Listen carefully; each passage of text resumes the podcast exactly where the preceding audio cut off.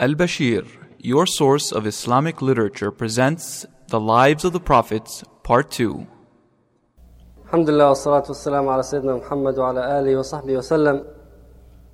This queen was what we call today very democratic or shura, a better word. She would seek the advice of her followers. And subhanAllah, we see in this queen many good qualities before Islam. And Allah subhanahu wa ta'ala guided her through her hikmah. You can see from her personality that she was very wise. And her wisdom ended up leading her into Islam. Because al-aql, the mind, would lead us toward truth. Would lead us to understand the message of the Anbiya by the will of Allah subhanahu wa ta'ala. And that's why the non-believers on the Day of Judgment, no matter how intelligent they were on the face of the earth, on the Day of Judgment, when they see the punishment and they see hellfire, what would they say? وقالوا لو كنا نسمع أو نعقل ما كنا في أصحاب الجحيم. They would say, if we hear, if we used to hear, or if we had understanding, we wouldn't have been in hellfire. So they say we didn't have any understanding when we were on earth and we, we didn't have any hearing. So the true mind and the true understanding is the understanding that would lead a person towards the truth and lead the person towards Islam. She was soliciting advice from her mala. Al-mala in Quran means uh, the chiefs or the leaders of the society. Al-mala. قالت يا أيها الملأ أفتوني في أمري She said, O chiefs, advise me in this case of mine. And then she said, ما كنت قاطعة أمرا حتى تشهدون I decide no case till you are present with me and give me your opinions. She said, I want your advice in this case. And then she said, and you know me, I never take a decision until I seek your advice. Shura. Their response was, قالوا نحن أولو قوة وأولو بأس شديد They said, we have great strength and great ability for war. They said, if you want us to fight, we're ready. The army is prepared, it's powerful, we're ready to go to war. And then they said, والأمر إليك فانظري ماذا تأمرين but it is for you to command, so think over what you will command. So their opinion was, we are ready to do whatever you want us to do. If you want us to fight, we're ready to fight. So they gave her the green light to go to war. Actually, maybe they encouraged her. They said, we are ready to fight. It's your decision now. Her wisdom now shows up. She wants to deal with the situation in the softest way possible. And confrontation could be an option, but later. Why start with confrontation when there, w- there are other means? And we know that that was the policy of Rasulullah ﷺ in dealing with situations. Rasulullah ﷺ was described as ما خير بين أمرين إلا اختار أيسرهما. Whenever Rasulullah ﷺ would be offered two options, he would always choose the easiest.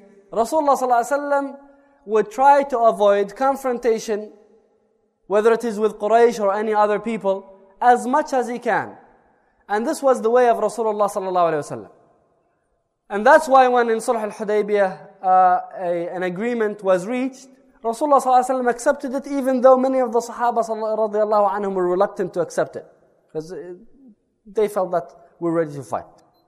But we should not understand that this means we give up principles or we compromise in the religion as we find in the peace process that's happening now. That is something different. That is not peace. That is giving up all of your principles and giving up the Muslim land. That's not called peace. It's misleading. The naming itself is misleading. What was the response of Al-Malika, the queen? She said, قالت إن الملوك إذا دخلوا قرية أفسدوها وجعلوا أعزة أهلها أذلة وكذلك يفعلون She said, Verily kings, when they enter a town, they despoil it and make the most honorable amongst its people the lowest. And then Allah subhanahu wa ta'ala approved what she said and said, and thus they do. وَكَذَلِكَ يَفْعَلُونَ What did she mean by this? When the kings enter into a land, they corrupt it. She means that when you enter into a confrontation with another nation, king or president or government, whatever, when you enter into confrontation with another, with another, another state or nation, and the other nation wins through war, when they enter into the land, they would occupy it and they would disrupt the system that was there because they entered by force. And because they were fighting another government, because who's the one who took the decision to fight? It's the government. They would make that government and the king or whoever is in position of responsibility the lowest.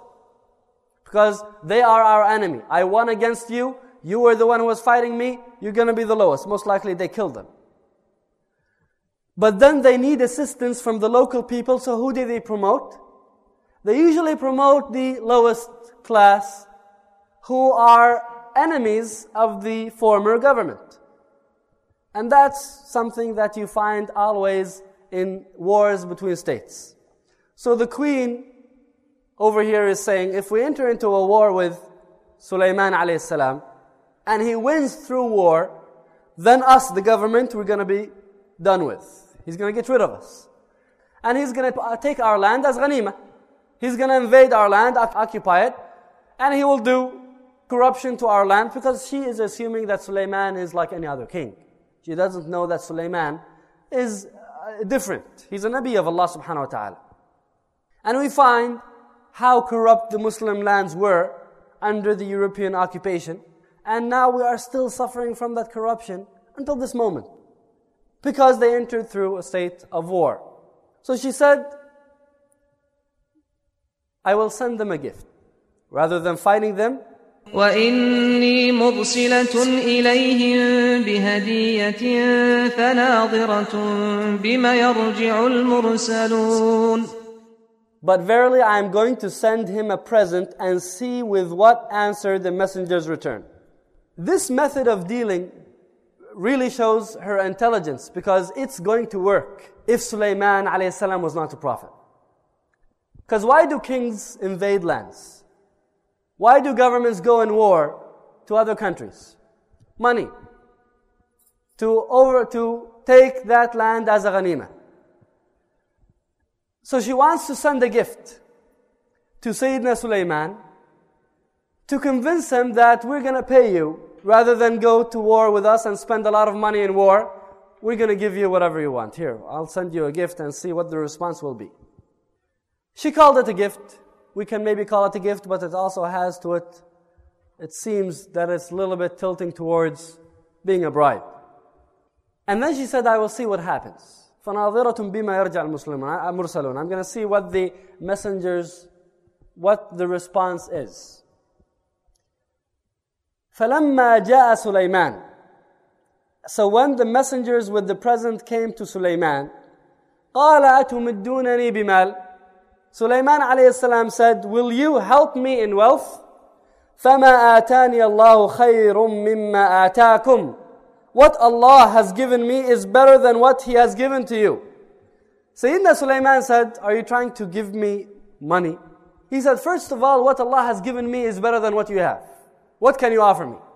And many of the Mufassirin say that Sulaiman alayhi here was not referring to the material possessions that he has, even though his material possessions are better than theirs. But Sayyidina Sulaiman alayhi was referring to the nubuwah that Allah subhanahu wa ta'ala has given him, the prophethood and the ilm of religion.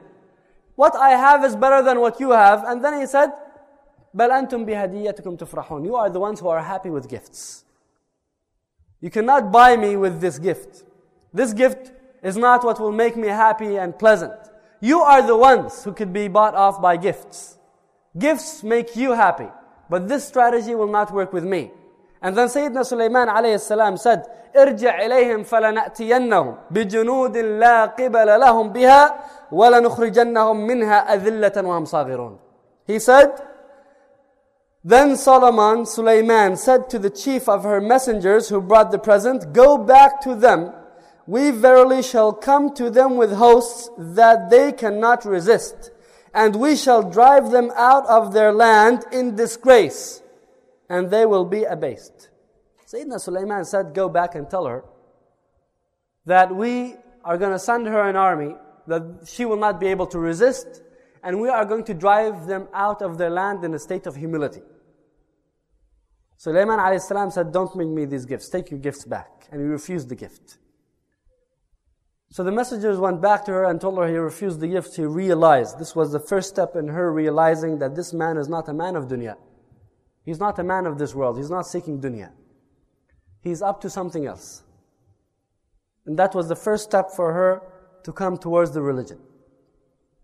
She decided not to go to war, even though Sulaiman alayhi gave her a clear threat. She decided she's not going to go to war and she's going to go and meet him personally. She prepared her delegation and they went out to meet with Sayyidina Sulaiman alayhi salam.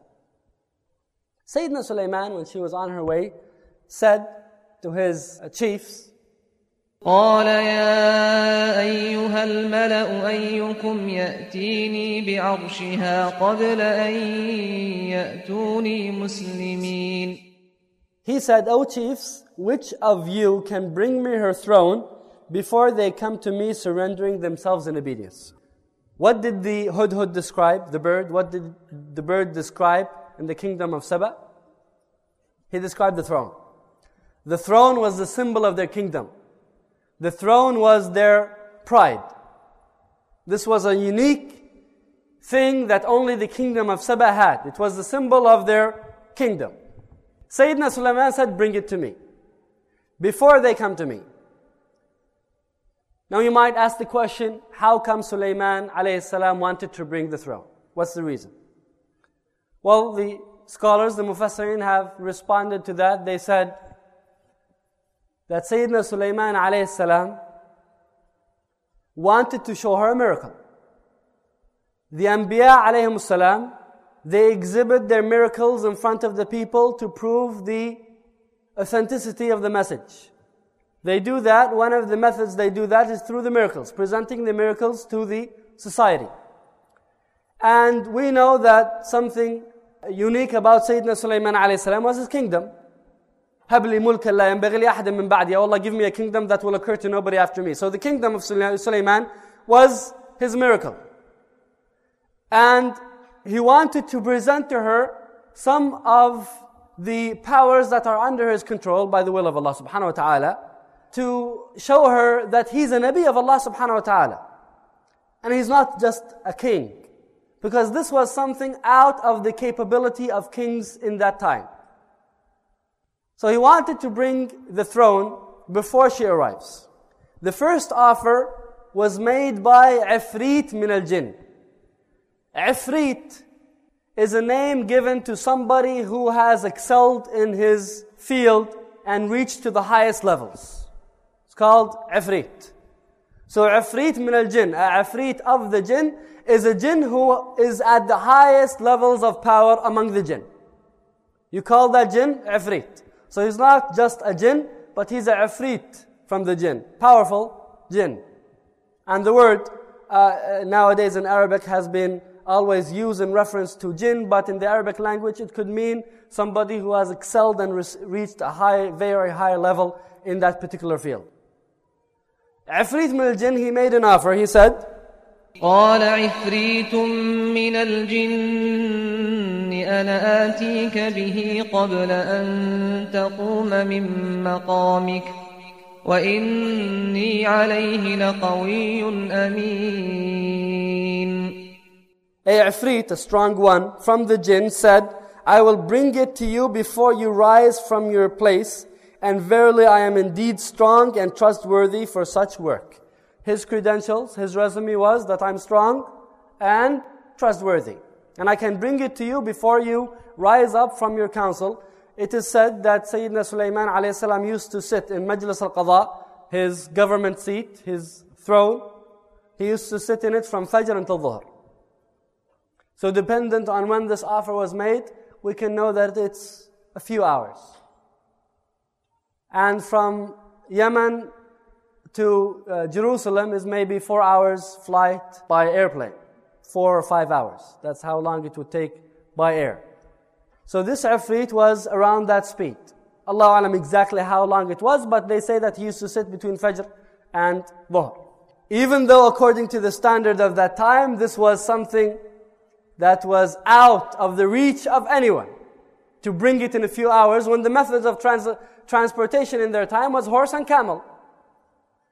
Nevertheless, there was a better offer and Sayyidina Sulaiman alayhi turned this offer down. A few hours was not enough.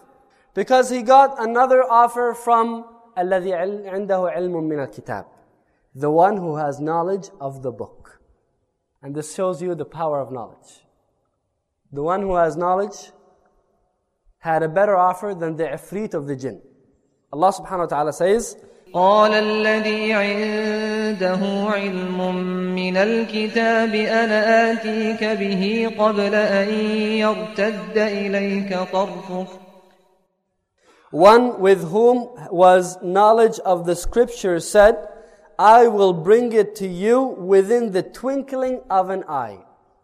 Before your eye blinks, the throne is going to be in front of you. Ilm, we know that is knowledge. What type of knowledge? We don't know because Allah subhanahu wa ta'ala said Al-Kitab, the scripture. What scripture? Was it the scripture of Dawood? Was it, was it a different scripture? What exactly? We do not uh, we do not involve in this discussion because this is ghaib. It is unknown. What we know is what Allah subhanahu wa ta'ala told us in Quran, and we do not follow the Israeliyat stories. We don't go after that, but we stop where Allah subhanahu wa ta'ala, at what, Allah, at what information Allah subhanahu wa ta'ala has provided us with. We know that's knowledge. And we learn from this that knowledge has power.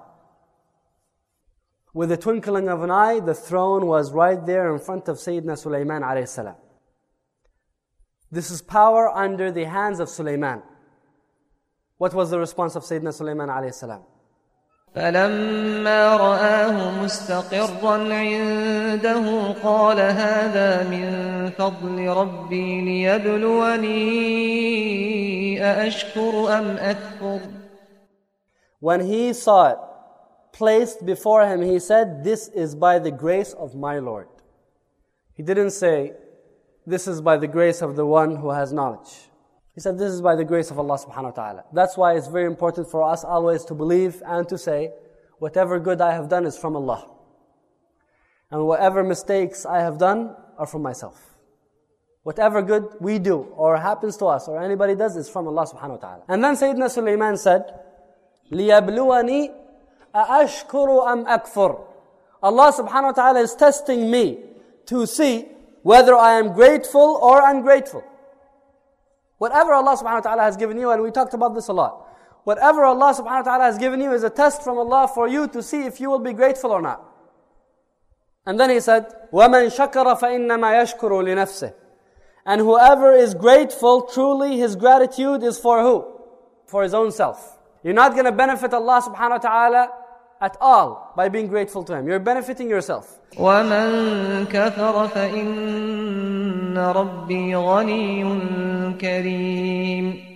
Whoever is ungrateful, certainly my Lord is rich, free of all needs and bountiful. If you are not grateful, believe me, Allah subhanahu wa ta'ala does not need you. We need to tell ourselves this because sometimes we feel that the money we pay, we're doing a favor to the religion of Allah subhanahu wa ta'ala. Whatever we donate of our time or effort to the religion of Allah, sometimes we brag about it. The religion of Allah does not need me, it does not need you, it does not need anyone. Allah subhanahu wa ta'ala is sufficient of all needs. We are doing this for our own benefit.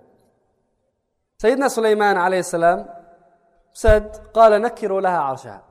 He said, disguise her throne for her. Change the outlook of the throne a little bit. Make some alterations to it. Why?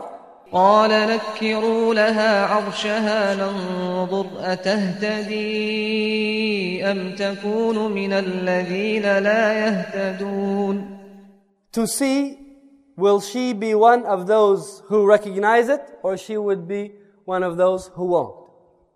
So they made some alterations to her throne, changed the way it looks a little bit. But the essence of it was the same. The uniqueness and the greatness of that throne was untouched.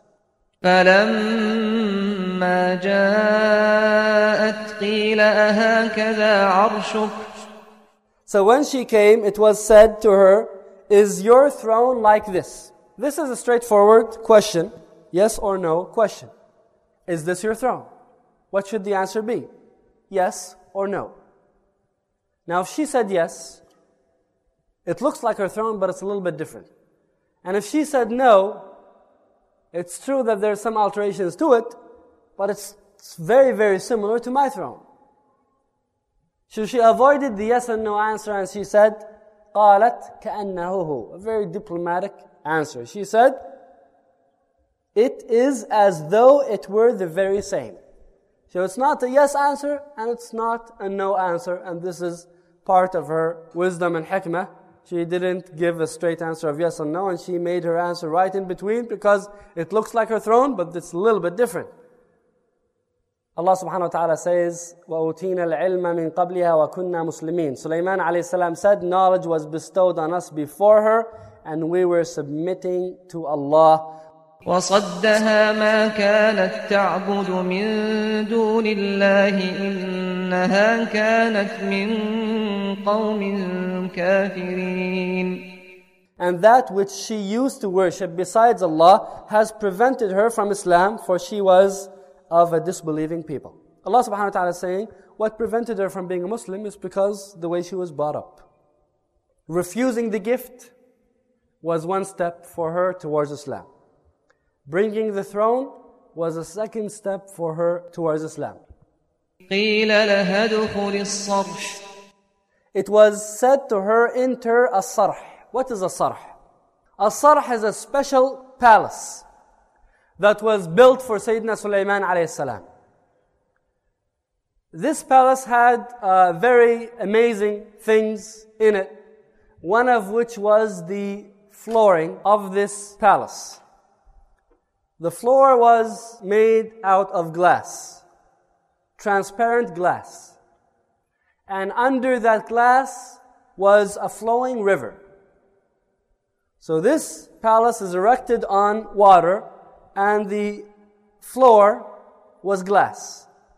Glass was something that the people in that time might not have known, this transparent material.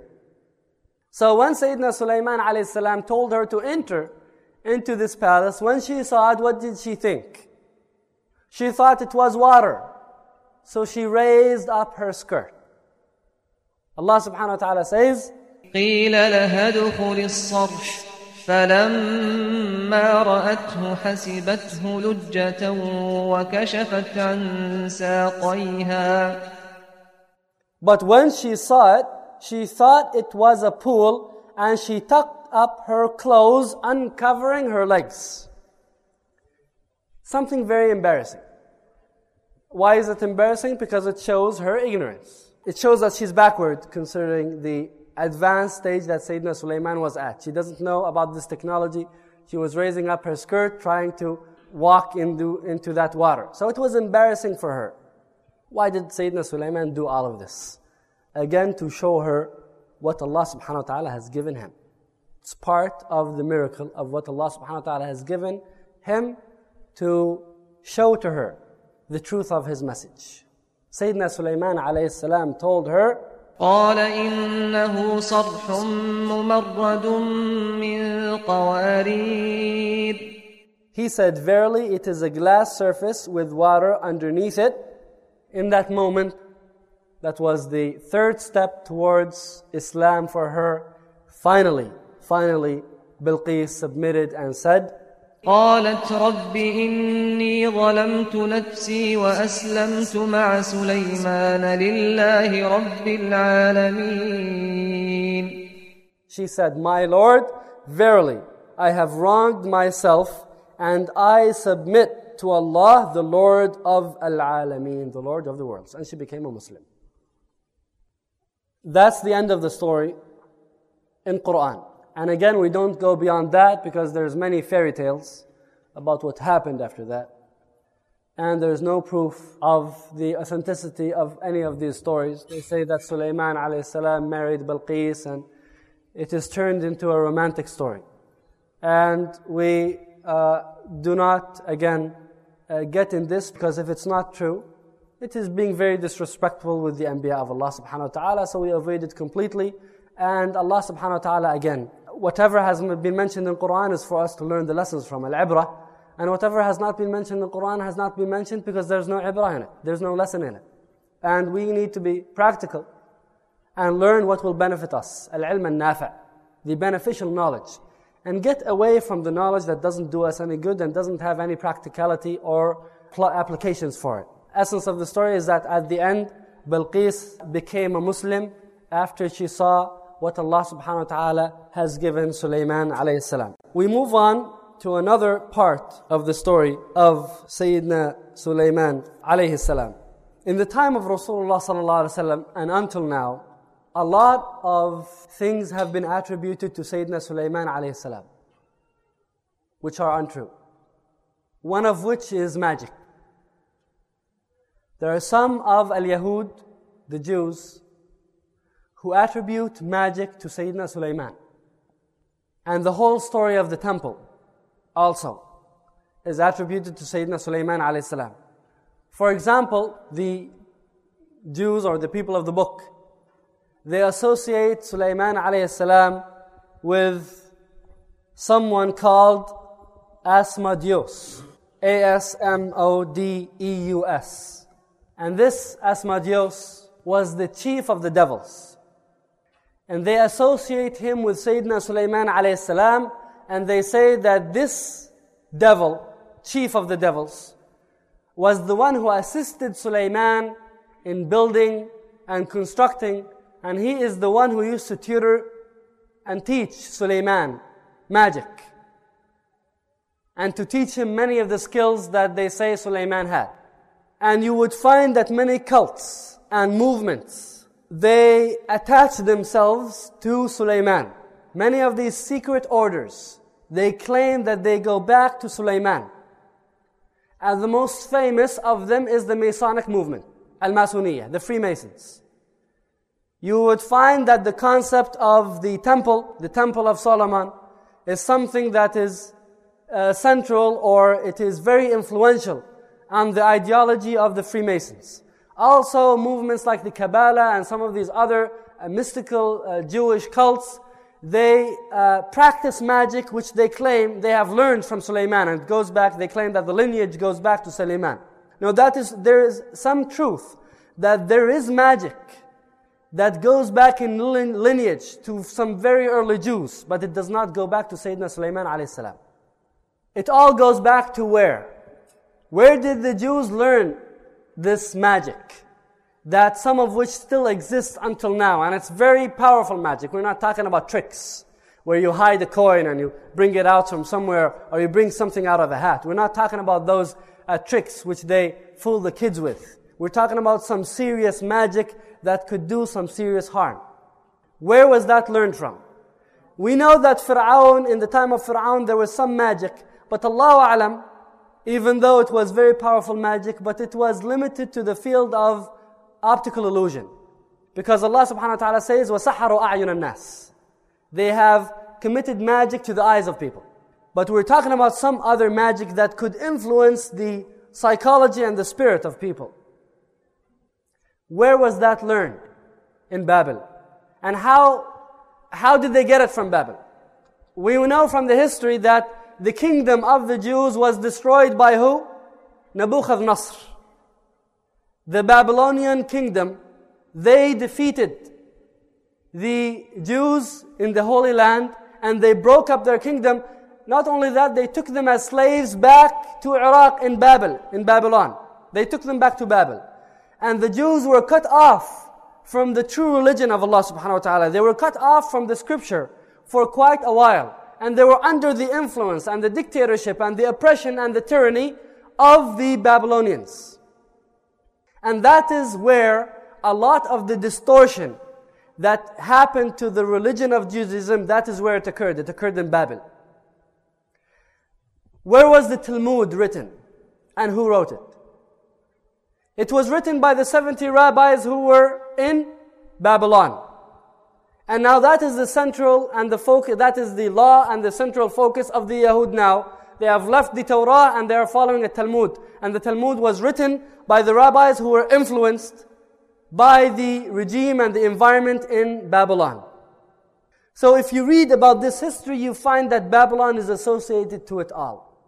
There's a lot of association with Babylon.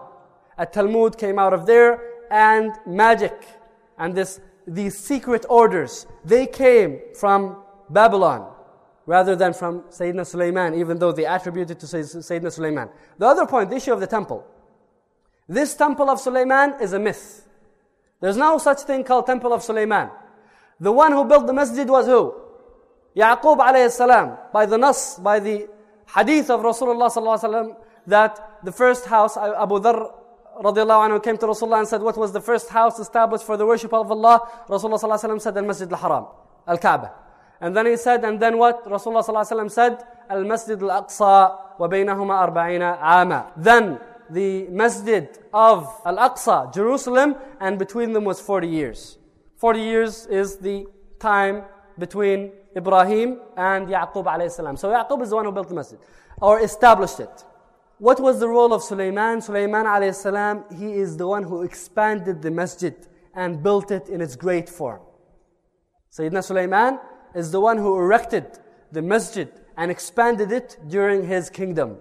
It was not a temple, it was a masjid established for the worship of Allah subhanahu wa ta'ala. It's a masjid, a mosque. So this myth of the temple of Sulaiman and all of these, all of this mythology is attached to it.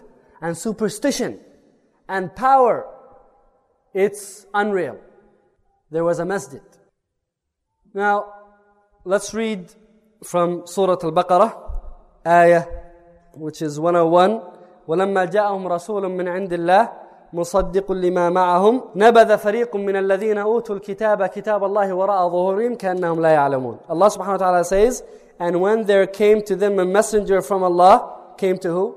This is talking about al-Yahud, the Jews and when there came to them a messenger from Allah confirming what was sent to them, a party of those who were given the scripture threw away the book of Allah behind their backs as if they did not know. So they threw away the book of Allah when Rasulullah ﷺ came because they don't want to follow him. And what did they follow? وَاتَّبَعُوا مَا تَتْلُو الشَّيَاطِينَ عَلَى مُلْكِ سُلَيْمَانَ And they followed what the devils gave out in the lifetime of Sulaiman. What is this talking about? The devils were teaching the people magic. Ash-shayateen, the devils, were teaching the people magic before the time of Sulaiman and during the kingdom of Sulaiman. As-Suddi, in his tafsir of this ayah, he says, Sulaiman came to know that the devils are teaching people magic. So he gathered all of their manuals and books. He took them away from the devils, from the people, because the people used to record what they would learn from the devils. Sulaiman took away all of those manuals and books, and he made a law that whoever learns magic or practices magic or teaches magic will be executed. And he took away all of these books and manuals and he buried them, as the story goes, under his throne. He buried them. To get rid of them, he buried them. And he made a law in his time that nobody should learn or teach or practice magic. This is from shayateen. What happened when Sayyidina Sulaiman passed away? A shaitan, Iblis, came to the people in the form of a human being and he said, Do you know where Sulaiman used to get his power from? The devils are the ones who used to teach him, and I'll show you the proof. Go and dig under his throne and see what you will find. They went to dig under the throne, they saw the manuals and the books of magic. So they made a rumor and they said that Sulaiman, this is how he used to control the jinn, and this is how he achieved all of that power. It is through magic. And that's how they propagated this false rumor against Sayyidina Sulaiman. So Allah subhanahu wa ta'ala responds to this claim and says, وَمَا كَفَرَ Sulaiman. Sulaiman has not committed kufr. Sulaiman did not disbelieve. This part of the ayah tells us two things. First of all, it tells us that Sulaiman did not commit disbelief, and it tells us that sihr, magic, what is it considered? It's considered to be kufr. It's considered to be disbelief. Because Allah subhanahu wa ta'ala says, وَمَا كَفَرَ سُلَيْمَانَ Sulaiman did not disbelieve. This magic is not from, not, not from him, because magic is disbelief, and Sulaiman alayhi salam did not disbelieve. وَمَا كَفَرَ سُلَيْمَانَ وَلَكِنَّ الشَّيَاطِينَ كَفَرُوا But the devils are the ones who disbelieved. يُعَلِّمُونَ النَّاسَ السِّحْرِ Teaching men magic. Who are the ones who are teaching magic? The devils. وَمَا أُنزِلَ عَلَى الْمَلَكَيْنِ And what was revealed to the two angels. And we'll get into this inshallah. وَمَا أُنزِلَ عَلَى الْمَلَكَيْنِ Now, in Quran, Allah subhanahu wa ta'ala rarely mentions places unless there is a reason for mentioning a locality or a place.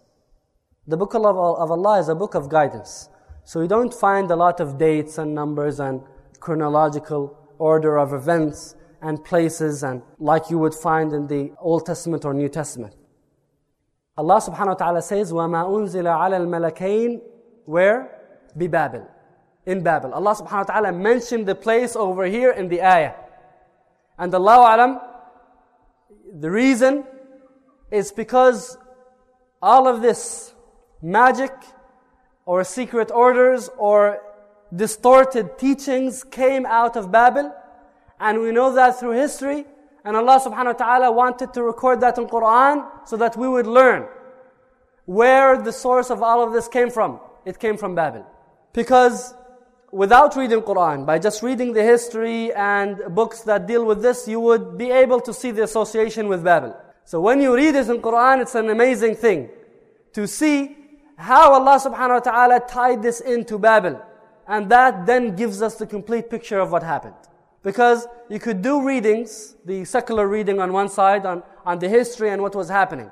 And then when you read Quran, it would put everything in perspective for you. Because Allah subhanahu wa ta'ala says, وَمَا أُنزِلَ عَلَى الْمَلَكَيْنِ بِبَابِلِ What was revealed to the angels in Babel.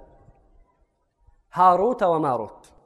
Harut and Marut, the Mufassirin have a few opinions and they could be uh, contradictory to each other. I'll mention one that was mentioned by a few of the Mufassirin and seems to fit the ayah most, and that is that Harut and Marut were two angels who descended to Babel and they were teaching people magic.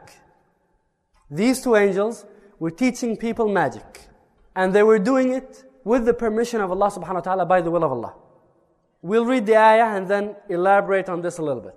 Allah subhanahu wa ta'ala says, وَلَكِنَّ الشَّيَاطِينَ كَفَرُوا يعلمون الناس السحر وما أنزل على الملكين ببابل هاروت وماروت وما يعلمان من أحد حتى يقول إنما نحن فتنة فلا تكفر But the devils disbelieved, teaching men magic and such things that came down at Babylon to the two angels Harut and Marut, but neither of these two angels taught anyone such things until they said, We are only for a trial, so disbelieve not.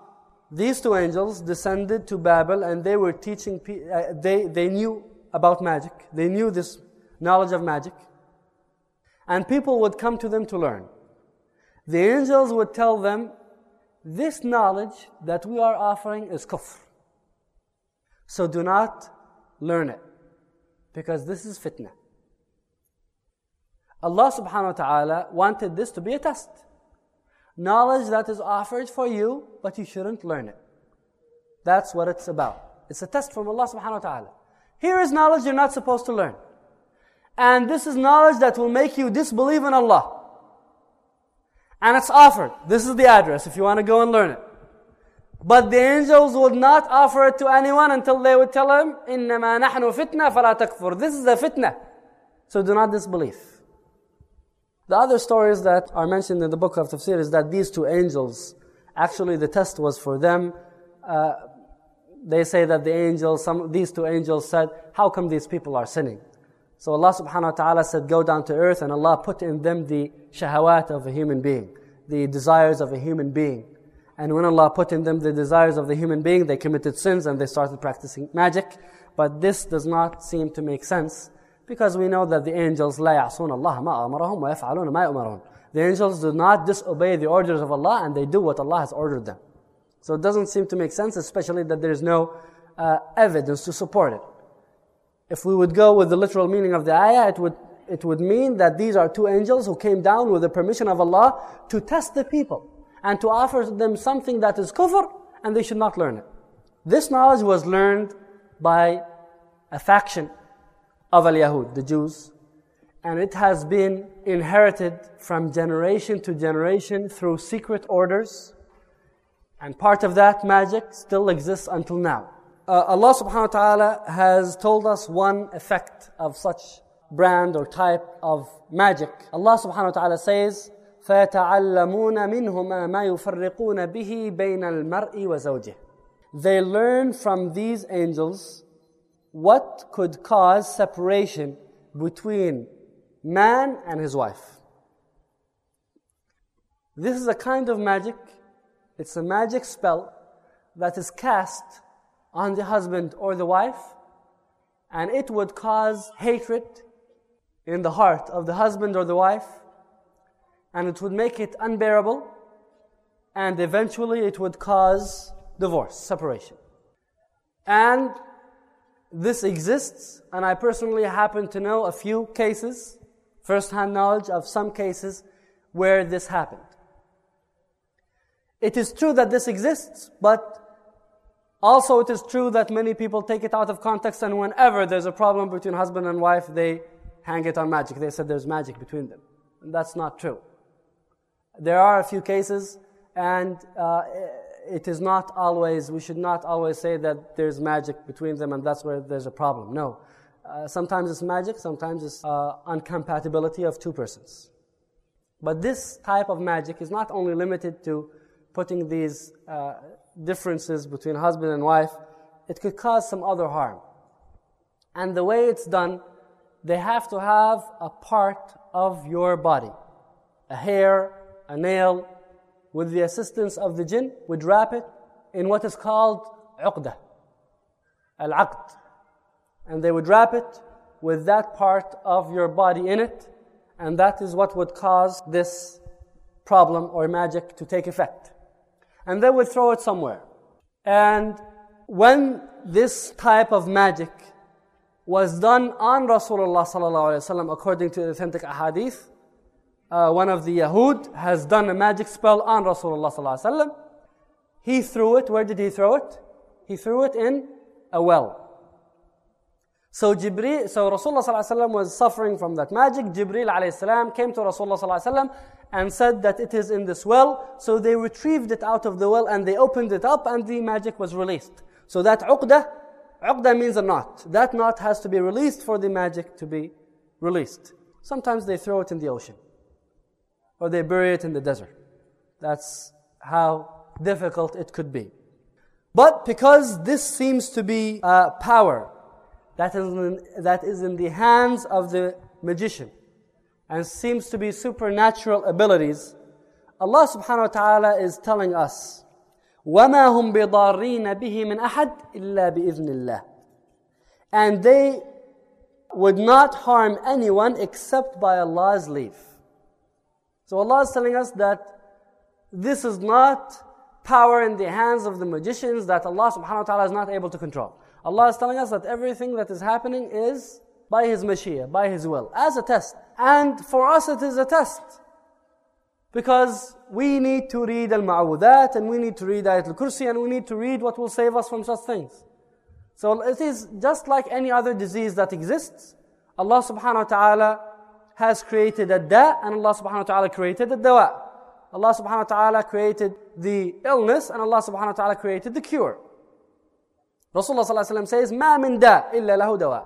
Every illness, Allah subhanahu wa ta'ala has created a cure for. So there's a cure for cancer, there's a cure for AIDS, there is a cure for everything. علمه من علم وجهله من جهله.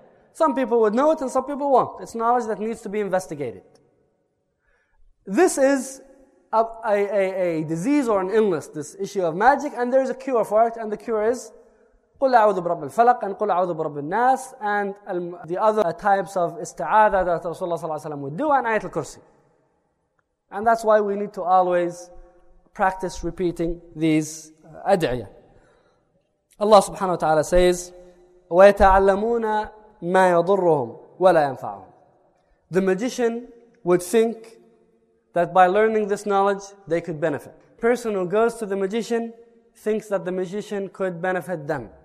And Allah subhanahu wa ta'ala says, uh, Allah subhanahu wa ta'ala says, and they learn what harms them and profits them not. So Allah subhanahu wa ta'ala tells us that magic is purely harm and there is no benefit in it whatsoever. Whatsoever, there is no benefit in it. And when Ibn Taymiyyah talks about the suffering and the misery the magicians go through when they follow this path, you would be amazed. Don't think that the devils teach them this knowledge for free. They pay for it. And they pay for it in the worst ways. And when Ibn Taymiyyah talks about the rituals the magicians go through before they are incepted in the ranks of the magicians, it is things that would make the hair on your body stand. They would make them drink the blood of menstrual. They would make them eat frogs and uh, snakes and insects. They would make them write ayat of Quran with blood and step over it. They would make them make istinja with pages of Quran. They would make them make sujood to the devils. They would make them make sujood to idols. These are rituals that the magicians have to go through before they get the assistance of the jinn. They do not offer their services for free. Jinn do not offer their services for free. The right way to heal is by reading Quran. By the shuyukh who read Quran, that is a valid way because فيه شفاء. Allah subhanahu wa ta'ala says in Quran is healing. Allah subhanahu wa ta'ala then says, وَلَقَدْ عَلِمُوا لَمَنِ اشْتَرَاهُ مَا لَهُ فِي الْآخِرَةِ مِنْ خَلَاقٍ وَلَبِئْسَ مَا شَرَوْا بِهِ أَنفُسَهُمْ لَوْ كَانُوا يَعْلَمُونَ And indeed, they knew that the buyers of it, magic, would have no share in the hereafter, and how bad indeed was that for which they sold their own selves. Because the magician sells himself, if they but knew. وَلَوْ أَنَّهُمْ آمَنُوا وَاتَّقَوْا لَمَثُوبَةٌ مِّنْ عِنْدِ اللَّهِ خَيْرٌ And if they had believed and guarded themselves from evil and kept their duty to Allah, far better would have been the reward from their Lord if they but knew. So from these ayat, the Sahaba radiallahu anhum and also the hadith of Rasulullah, the Sahaba radiallahu anhum reached to the conclusion that magic is kufr mukhrij al millah. It is an act that would take a person out of the folds of Islam. And that is why Umar bin Khattab, he sent out uh, messages to the Islamic states or the governorates, wilayat, saying, اقتلوا كل ساحر, kill any magician. and uh, one of the Sahaba said, we found three magicians and we executed them. So the ulama say that this is the had of magic. It is execution because of the, wallah, if you know stories of how magicians harm people, you would say that this is a little punishment for them. And they have destroyed, they have broken houses and they have caused harm. The amazing thing that nowadays, this particular type of knowledge, where is it most widespread? In the Muslim world. It does exist every, everywhere else. It does exist everywhere else. But it's quite widespread in the Muslim world. And obviously the reason is work of shaitan. That is where he wants to break up families because we know from the hadith of Rasulullah that shaitan sets his throne on water and then the devils come and report to him and everyone brings in a report and shaitan tells him sit down, sit down, sit down and then eventually one would come and say I have good news for you. I did not leave them until I, I did not leave the husband and wife until I separated them. Shaitan would say, You are the one, come and sit next to me. Breaking up of families is amal shaitan, and that is why shaitan tries to cause all of these fitan among the Muslims in general. ينزغ بينهم. Allah subhanahu wa ta'ala says, وَقُلْ لِعِبَادِي يَقُولُ الَّتِي هِيَ أَحْسَنُ إِنَّ الشَّيْطَانَ يَنزَغُ بَيْنَهُم Tell my servants, the Muslims, to say a good word. Why? Because shaitan tries to plant disunity among them. So one of the solutions to counter that is to say a good word. Because our words are arms are weapon in the hand of shaitan. He takes that word and he makes su'adhan in the heart of the other person, bad suspicion, and that's how problems start. Usually problems start because of what? Words. So Allah subhanahu wa ta'ala says, وَقُلْ لِعِبَادِي يَقُولُ الَّتِي أَحْسَنُ Tell my servants to say the good word. If we would just monitor our words, believe me, all of these problems would cease to exist. Allah subhanahu wa ta'ala has fulfilled his dua when he said, هَبْ لِي مُلْكًا لَا يَنْبَغِي لِأَحَدٍ مِنْ بَعْدِي He said, Oh Allah, give me a kingdom that will occur to nobody after me. Allah subhanahu wa ta'ala gave him a unique kingdom. and part of the uniqueness of the kingdom of Sayyidina Sulaiman is he had control over a shayateen. And Sayyidina Sulaiman would put a shayateen under slave labor. They would work for him in what Allah subhanahu wa ta'ala has called adhab muhin. He would have them work and serve him. And he would put them through very difficult, uh, command them to do very difficult tasks. This is what Allah subhanahu wa ta'ala has given Sayyidina Sulaiman the ability to do. So it's a service for Sayyidina Sulaiman, and in the same time it's a punishment for a shayateen. They had to do the slave labor for him. But al-Yahud, they accused Sayyidina Sulaiman of being influenced by a shayateen and being controlled by a shayateen. So Sayyidina Sulaiman alayhi salam, he had this control over al-jinn. Sayyidina Sulaiman alayhi salam, when he passed away, he, the jinn continued working for him and the shayateen, even though he was already dead. Because he was kneeling on his cane and he was dead. But the shayateen used to think that he was alive, even though he already passed away. And termites were eating from his cane from the inside, and the cane was going hollow. But he was still supported by his cane, sitting on a throne. And then when the termites kept on drilling through the cane and the cane broke down, then Sayyidina Sulaiman alayhi fell down. Only then did the jinn and shayateen realize that Sayyidina Sulaiman alayhi was dead. But before that, they continued serving and going through that slave labor because they were still seeing Sayyidina Sulaiman sitting on his arsh, on his throne. And Allah subhanahu wa ta'ala has mentioned this in Quran to refute the claims of al-Yahud that Sayyidina Sulaiman was controlled or influenced by jinn.